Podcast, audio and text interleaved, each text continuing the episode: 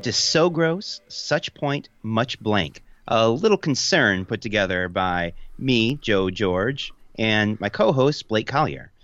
In this episode, we're going to rip off the Great Alien Minute podcast and talk about Grosse Pointe Blank minute by minute, beginning with minute number one. Blake, what'd you think of this first minute? Oh man, I tell you what, there's a lot of black. There is a lot of black. Yeah. Uh, So, but yeah, go ahead.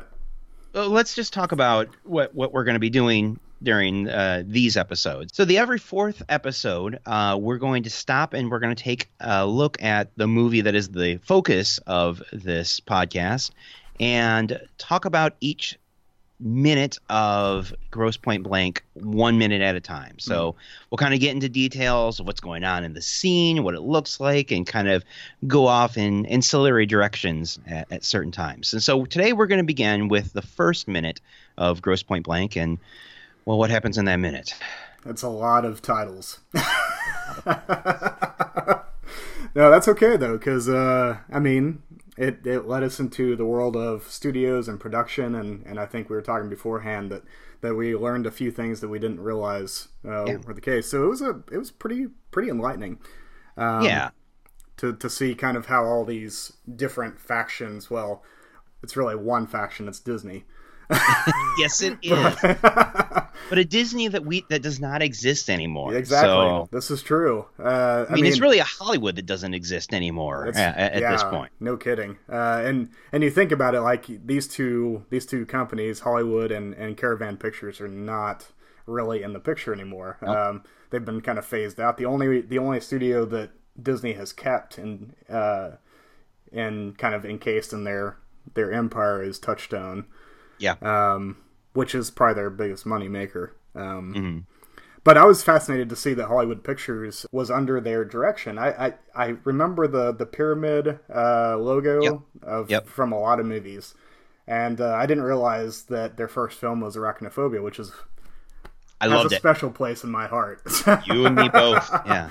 and then uh, and then you kind of you kind of dig through their th- what they've released, and you oh, it brought back a lot of memories. Like I feel Yeah. like Hollywood Pictures played a pretty significant part in my life. So- Yeah. So, so uh, before we go too much further, I just want to explain what actually happens in this minute. And, Yeah. and and and you were right. We get the two production company logos. This is from Mm-hmm. the time when uh, small. Well, it's from the time when uh, small movies like this or middle movies like this Mhm. actually went to theaters. And you know when they go to theaters now, there's like eight production company logos. Mhm. Three of them Chinese. Yep. It now for Grosse Pointe Blank, there were there were only two yeah. uh, Hollywood Pictures and Caravan Pictures, and then it fades to black, and over a black screen we start to hear uh, Jimmy Nash's "I Can See Clearly Now," and you mean over uh, bla- you mean Johnny Nash? did I screw it up again? oh, yes, I mean Johnny Nash. I don't know where this is going to go in our episode thing, but if you listen to our first Nash episode, we call him by the wrong name several times. And, and I thought I had so. learned my lesson and I wouldn't need to write it down. Yes, I mean Johnny Nash. Anyway, so over that song, we see uh, again the names of the production companies, and then right at the end of the minute, we get John Cusack, Minnie Driver, and right on the mini mark, uh, a minute, mini mark, minute mark, we get Alan Arkin. So that's all that's going on there. Yep. So we're going to spend some time talking about those production companies. So. Yeah, so we're this is kind of where you're going with this, but Mhm. as a kid, I paid way too much attention for any child to production companies. Oh, I didn't I really know too. what one was, but you know, I kind of I, I liked UHF and RoboCop, therefore I liked Orion Pictures, you yeah, know, and yep. I, I grew up watching the Ernest movies, so I liked Touchstone Pictures for Yeah. that, you know. hmm So Hollywood Pictures played a good part of your your childhood. You paid Well- attention to that. Well, no, so so it's it's I I was the same way. Like I I could almost tell you before the name came up. Yeah. For the, what the graphics, I could tell you the production company, TriStar, or Yep, yep. you know the the the unicorn galloping across the plain. You know, I would always recognize them. I I didn't ever keep a running list of films as Yeah. that had those companies uh, tied to them. So looking back at both Caravan and Hollywood, uh, there's some pretty significant works that I grew up with and that I deeply loved uh, Yeah. in their ranks. And so, but if you look at uh, Caravan, Caravan kind of had a had a run of uh, kind of failures. Uh, like flops, and uh, and I think that's part of the reason why it didn't last very long. But even even that uh, that icon, like I, Mm-hmm. I recognized it as well. Um, and you know, it's like you know, movies like Rocket Man, they're not very good, but I I have a soft spot for Rocket Man. yeah, I do too. Like, yeah, that guy in general is is hilarious. But Yeah. yeah, I it's it's really fascinating to see to kind of dig into the history of some of these things and and, and you know you, you look at the studio system back in the day when cinema was first kind of beginning and and you saw you know these major studios. And then you get into like the the 70s and 80s and you start seeing a bunch of small indie companies that get subsumed under these bigger studios. Yeah.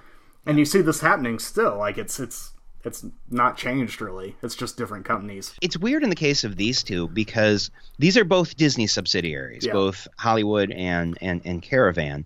And these weren't subsumed, they were created uh, by Hollywood for Mm-hmm. Yeah. different reasons, uh, or for, by Disney rather, for different reasons. Hollywood was created to be another mature line. hmm so that uh, Disney could do PG 13 R rated films without Yeah. tainting the Disney brand. And uh, Caravan was launched as a.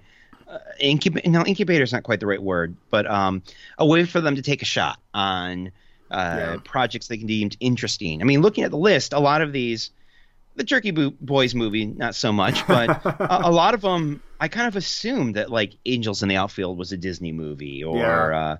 Uh, there's another one that Three Musketeers. I always thought that was a Disney movie. Yeah. and and they're listed as I guess they are, but they're listed as um, Caravan Pictures, and so Yeah. it's interesting that at the time they they would Disney and these meg- mega corporations would launch these smaller brands so they could do interesting experimental stuff Yeah. without tainting their main brand. And now Disney just eats everything. I mean, the reason Mhm. Caravan and Hollywood don't exist anymore is because they don't need them because they own, you know, 20th Century Fox. Yes. So Well, and a, and a really cynical reading of, of kind of the history of these two companies is the fact that basically Disney started these two companies so they could fill the spots they needed filled in their distribution calendar. Well, yeah, uh, and that's like, true. Which is is true, but it's not everything. Mm-hmm. Like you were saying, you know, Caravan especially was kind of to build up new talent, but to do it at a you know low budget film kind of scale Yeah. scale and it's kind of like what Blumhouse does now although Blumhouse is kind of its own kind of entity uh, since it's not really tied to anything Yeah. uh, specifically and so the fact that Disney was willing to give Birnbaum and Roth uh, kind of money to to just allow for new people to come in was pretty fascinating to Yeah.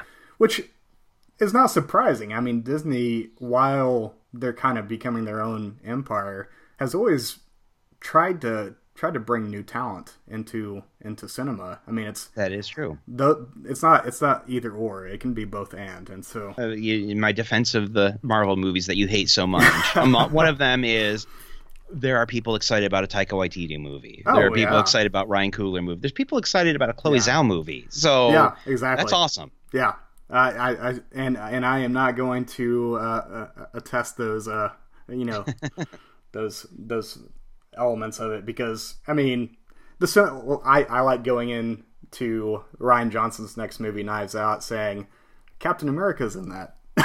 yeah, so, Yeah, so, seriously, yeah. So yeah, it's it's uh, but I I just find it fascinating to see just how long Disney's been in the in the imperial control game. Oh yeah. yeah. and how much Eisner had his hands kind of deep into the into the Yep. workings of all this of all this stuff. I think a big difference though is I, I, I have four kids, including uh, a seven-year-old, and I let her pick the movie last earlier in this week for movie time. Nice. and that meant our choices were one of three Disney movies because those are the only family style movies that are in there. Mhm. So, and one was a fourth sequel, Toy Story 4, which I, I liked, and the other two were bad CG remakes of older movies. I mean, the the point I'm getting at here is that Disney would put out something like Angels in the Outfield, which is not a great movie, but at least it's. I mean, I guess it was a remake, wasn't it? Um, yeah, I mean, Okay. Well, there But- goes my point because, but at least it had. I mean, maybe I'm just remembering it as a kid, but it had flavor to it as Oh, opposed yeah. to you know i'm still stinging from taking my daughter to aladdin a couple days ago which was hatefully cynically bad wow, you know there was yeah. there was more flavor disney was pushing disney movies out there but there were things like grosse pointe blank you know that they pushed out there something like this would show up on netflix or hulu or you know it would be Yeah. one of these made for streaming movies Yeah, that's that's sure. the, the place now for these types of films and and that's that's why I will never diss stuff like Vudu or or Netflix Yep. or or all these companies Prime because they're allowing for uh, talent and and films that wouldn't get a you know a day in the studio system.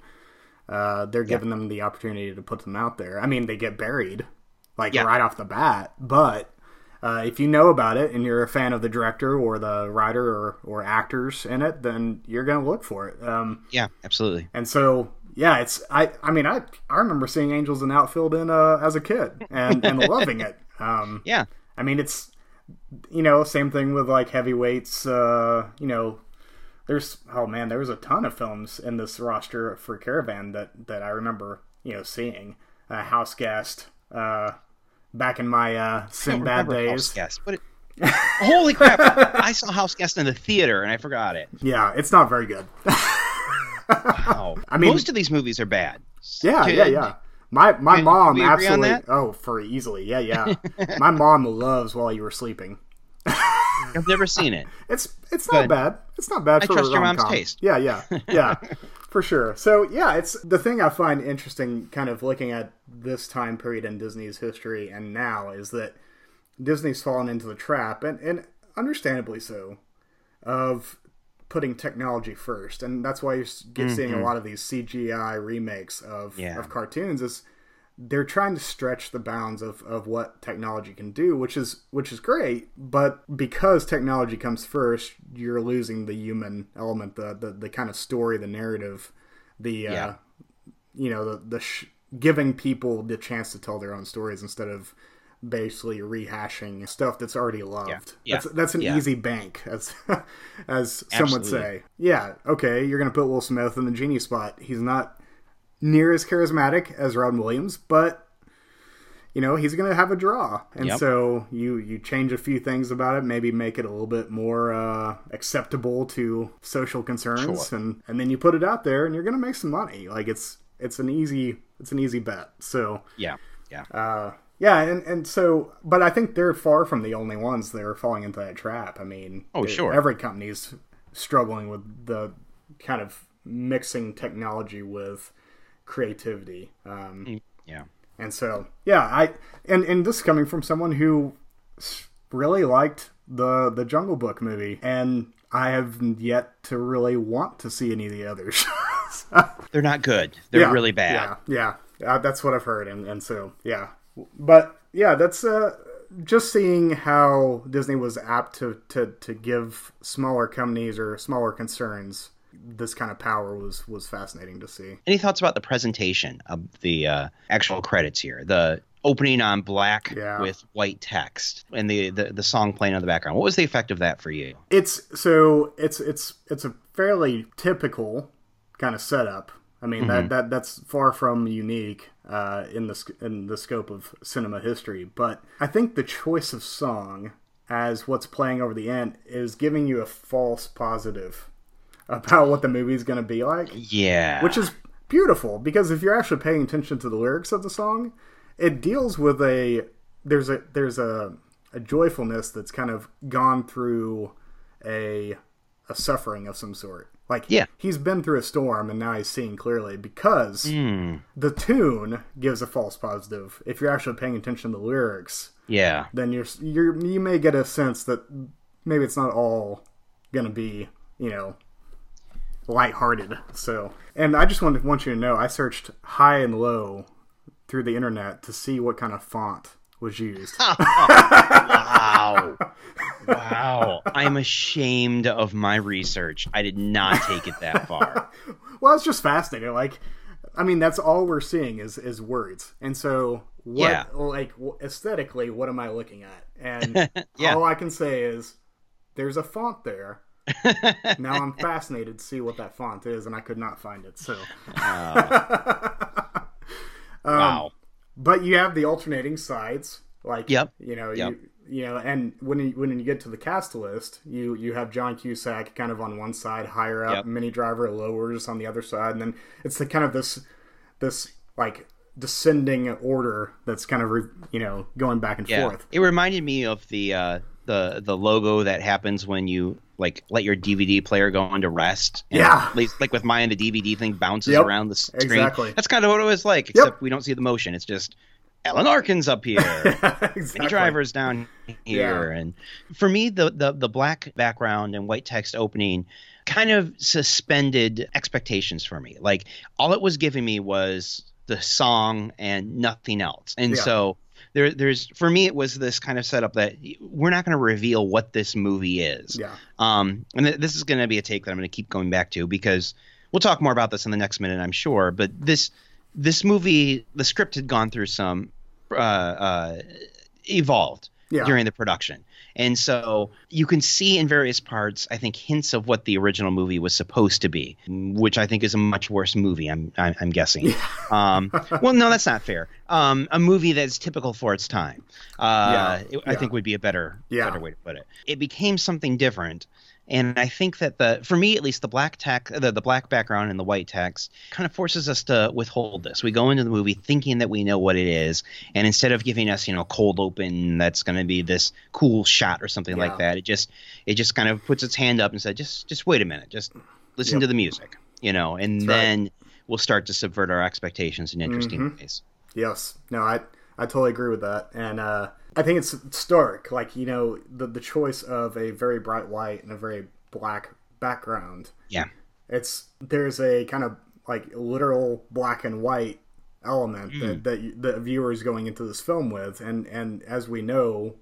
Being fans of this film, that black and white perspective is is going to merge. Like it's Yeah. going to become less so as the as the movie goes on and so it's it's it's like a, maybe an unintentional kind of uh this is the audience at, in in the credits uh like you are Yeah. seeing black and white and Yeah. what you're about to go into is going to question that that that idea Yeah. uh, that's in your head about who the good guy is, who the bad guy is. It's a classy way to open the film. It's very simple, nothing Yep. special. Uh, great song playing in the background uh, that kind of gives you false hope that what you're about to see is, is going to be more comedy, less you know drama, and it's a nice little uh, nice little intro. What I want to talk about briefly is this this company called New Crime Productions. Did you do some yeah, research on that? Yeah. So it's basically just a theater troupe. Uh, Yeah. It's John Cusack, uh, D.V. Uh, DeVincentis, and Steve Pink. Uh, Steve Pink, known most well for directing the Hot Tub Time Machine movies. Well, I didn't know that.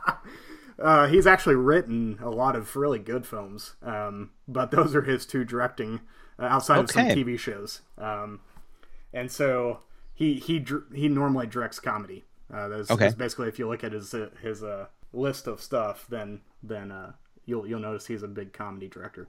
But yeah, so they they it was a Chicago troupe uh, with Cusack and and those guys and and they wanted to take their their troupe into the film, and so they did films like High Fidelity, mm-hmm. um, War Inc. I believe they did a mm-hmm. few others, and so what I find interesting about that is just that jump. Like I don't think that would happen today, where a, a comedy troupe could make such a seamless jump into film like they did. Hmm. I mean, with the production side of it. Right. Okay. Yeah. Yeah, no, no, no, It's- not not the people themselves. Yeah, I- Okay. that's that happens all the time. But Yeah. But the just a seamless theater uh, production going into film, like you don't see that as often. Yeah.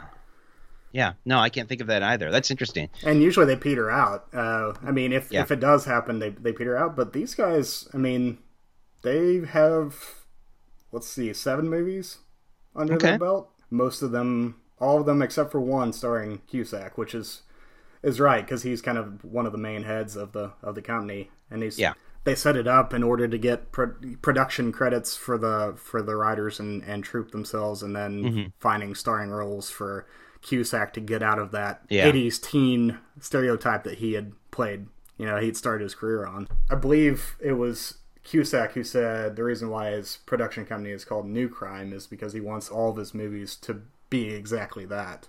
A Hmm. new crime, uh, which I you could take that to mean various things. He's probably meaning Yeah. more politically, Um, yeah. which most of these films have some kind of left um, political kind of approach. You But- say with some disdain. Well, no, no. Actually, I'm I'm more there than I used to be. I, I if you'd if you'd asked me about ten years ago, then yes, I would have said it with utter disdain. But but I, it's it's I'm I've still got that skeptical side of me where anything Sure. that is uh is guiding it towards a certain perspective is uh is something to be suspicious of.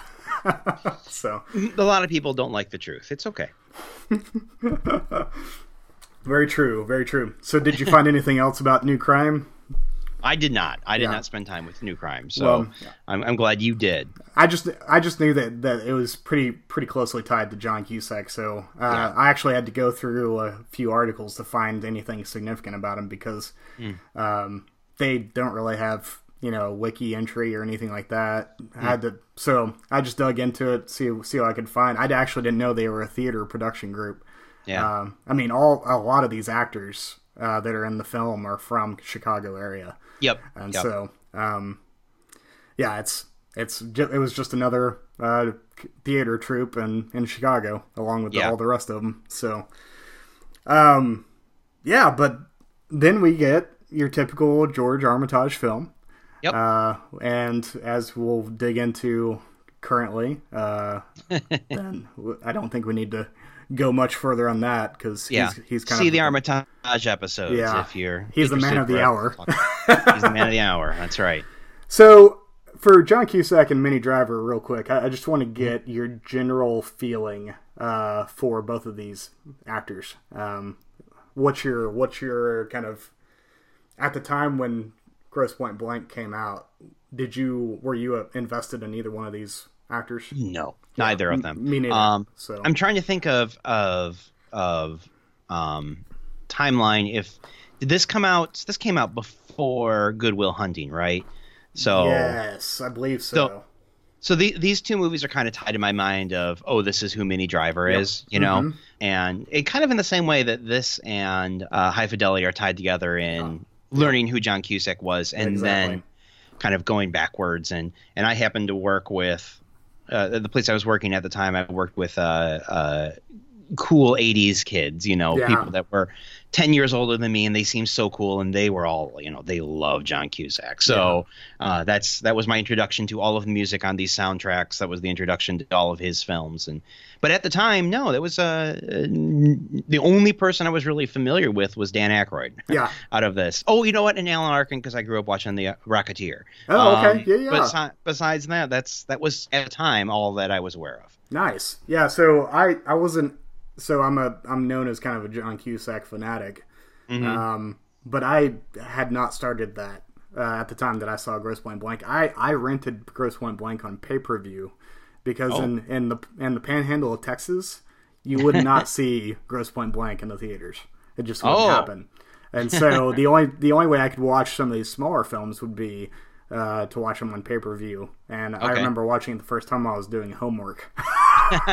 uh, and so because I was you know, like a freshman in high school or something like that. yeah Um, and so I I knew who John Cusack was. I had seen probably some of his films at the time, but I was not near the the fanatic. And this would be the movie that kind of would bring me into my love of Cusack. Uh, Minnie Driver I knew because I had a sister who loved uh, romantic films, and she was in Circle of Friends before this okay uh, and I had seen that probably a couple times at that point. And you know, it's it's fine. It's a decent Is it film. chris o'donnell is he in that Yeah, Is Chris right? O'Donnell, I, I believe. Yeah, yeah. Uh, it's been a while since I've watched that. Uh, I think I think it was traumatic for me uh, at that age. Oh, so, um, yeah, I I knew who she was. I, I this is probably the movie that would make me like fall in love with her. I, I had a brief like uh, Minnie Driver crush uh, shortly after this. I mean, she she kind of replaced my ongoing crush of Marisa Tomei uh, for a short period of time. I see. so I still have a crush on Marisa Tomei. So Let's say, has she reclaimed the crown, or oh yeah, Marisa Tam- Tomei will always be number one in my heart. okay? um, yeah, so I I didn't really have any kind of personal um, ties to either one of of these two. Um, Alan Mm-hmm. Arkin, I had seen Wait Till Dark at that point, um, but Mm, yeah. I I didn't put two and two together because Yeah, yeah. he was significantly younger in Wait Till Dark, uh, which is a brilliant film.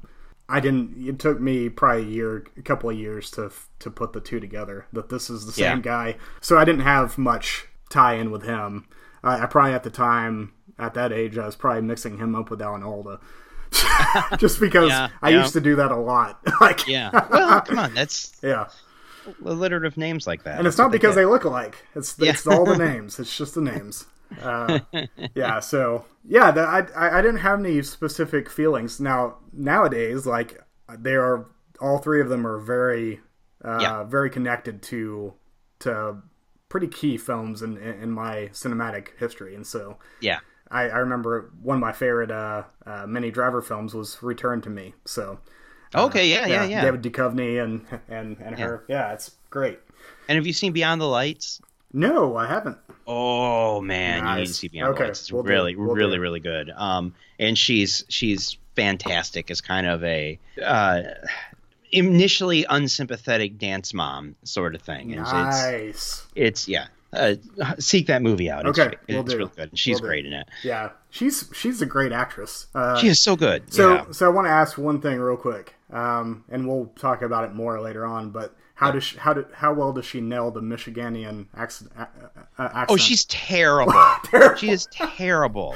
There- we'll, yeah, we'll get into this. yeah, 'cause yeah, part yeah. of my defense of Dan Aykroyd's character doing that, he overdoes the Chicago accent, yeah but he kind of needs to because I promise you, nobody living in Grosse Pointe sounds like she does. It's just. oh, the the Midwestern accent is a weird thing. It I, is. I'll be the first to cop to it. That and it's not. You know, a lot of British actors the, they like to try either the the the northeastern kind of New York accent or they'll try a southern accent for Yeah. some reason southern accents. Uh, And I live in North Carolina. I've lived here for 13 years, so I've developed enough of an ear to say most of those are bad southern Yeah. accents. But Mhm. she doesn't I don't even think she tries to hit the rhythm of the Midwest accent. So Yeah. no, that it's going to be a point I'm going to bring up more than a few Yeah, times. beautiful, beautiful. How annoyed I am that she does not sound like anybody from Michigan. Yep. Well, I think that's uh, unless you had anything else, I think that's really all there is Yeah. to the to the first minute. I think so too. So that's all for So Gross, Such Point, Much Blank. Uh, we have been your hosts, Blake Collier and Joe George. If you like what you hear, then head over to iTunes and send us up. Subscribe to our show so you don't miss an episode. And remember, this podcast is us breathing. Thank you for listening to So Gross, Such Point, Much Blank. If you like what you're hearing, then maybe head over to Apple Podcasts and leave us a review and a comment. If you don't like what you're hearing, just turn your radio down. Our podcast theme music comes from Jans. You can hear more of Jans's work by going to thespacecampaign.com. Our podcast intro music is Terra by Chick Corea and the Elektric Band. Our podcast outro music comes from Jeff Hansen. Our podcast artwork comes from Jeff Wyrick. You can find out more information about us by going to facebook.com backslash SGSPMB. You can follow the show on Twitter at So Gross Pod, and that's gross with an E, as I often forget. You can follow me, Joe, at J A George 2, and I spell the 2 with an I I for reasons I don't understand. And you can follow Blake on Twitter by going to at Lost in Osmosis, which I also don't understand. Thank you so much for listening, and we'll talk to you next week on So Gross, Such Point, Much Blank.